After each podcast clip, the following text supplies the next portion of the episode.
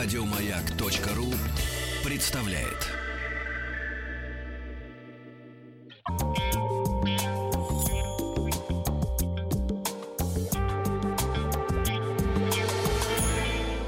Сладкая жизнь. Нет, не слипнется.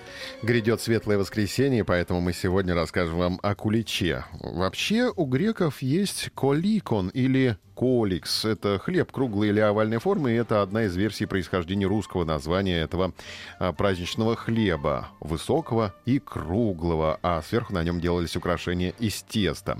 По другой версии слова «кулич» происходит от слова «колача», что означает «ча» — дитя, а «кола» — солнце. В Древней Руси солнце называлось «кола», а, и, соответственно, «кола», «ча». Дитя солнца. Да, а, Известно, что традиция освещать кулич и преподносить его в качестве угощения в честь празднования Пасхи имеет как христианское, так и языческое происхождение.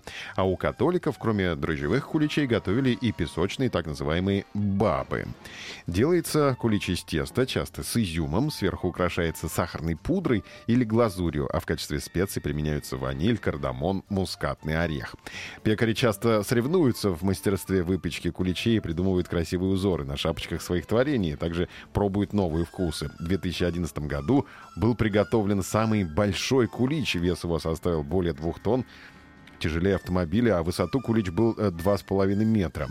В различных регионах России куличи выпекали в разных формах. Например, в Вологодской губернии в форме раскрытого ягодного пирога. А На кулич могла повлиять также славянская традиция весенней обрядовой выпечки. Пасхальный кулич выступал в роли обрядового хлеба, который выпекали обычно в преддверии посевных работ из кислого заквашенного теста. Этот сакральный хлеб крестьяне использовали в обрядах различных его остатки в гаданиях об урожае при плоде скота. И считается, что раньше на Руси куличи могли печь э, 2-3 раза в год. То есть не только на Пасху, а еще и на какие-то иные большие праздники. Что интересно, куличи очень долго хранятся. А если принять во внимание, что это дрожжевая выпечка, то объяснить это довольно сложно. Куличи практически не сохнут и никогда не покрываются плесенью. Без божьего промысла тут не обошлось. Что же необходимо знать, чтобы кулич получился пышным и вкусным? Ничего не нужно. Что, не, не хочешь ничего знать? Нет, ну, нужно просто, чтобы на душе было светло. Тогда он хорошо получится, мне кажется.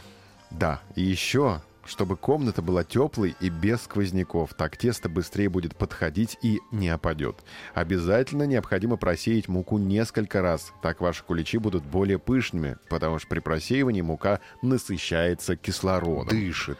Масло для теста должно быть свежим и натуральным.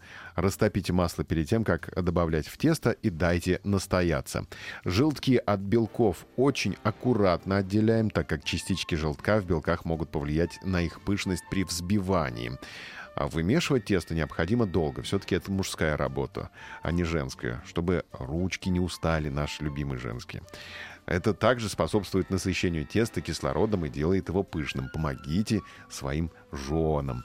Тесто для кулича не должно быть слишком тугим, иначе оно будет тяжелым и быстро зачерствеет. Но также оно не должно быть слишком мягким, а то куличи расползутся и будут плоскими.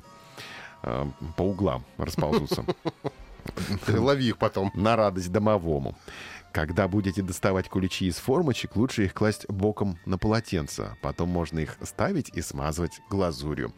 И уже можно начинать производство куличей, потому что Пасха не за горами.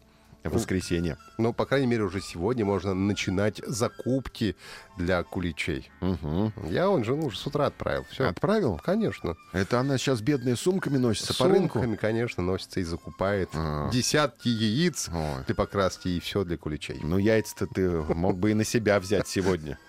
Ну, часть яиц я обязательно возьму на себя. Сладкая жизнь не слипнется. Еще больше подкастов на радиомаяк.ру.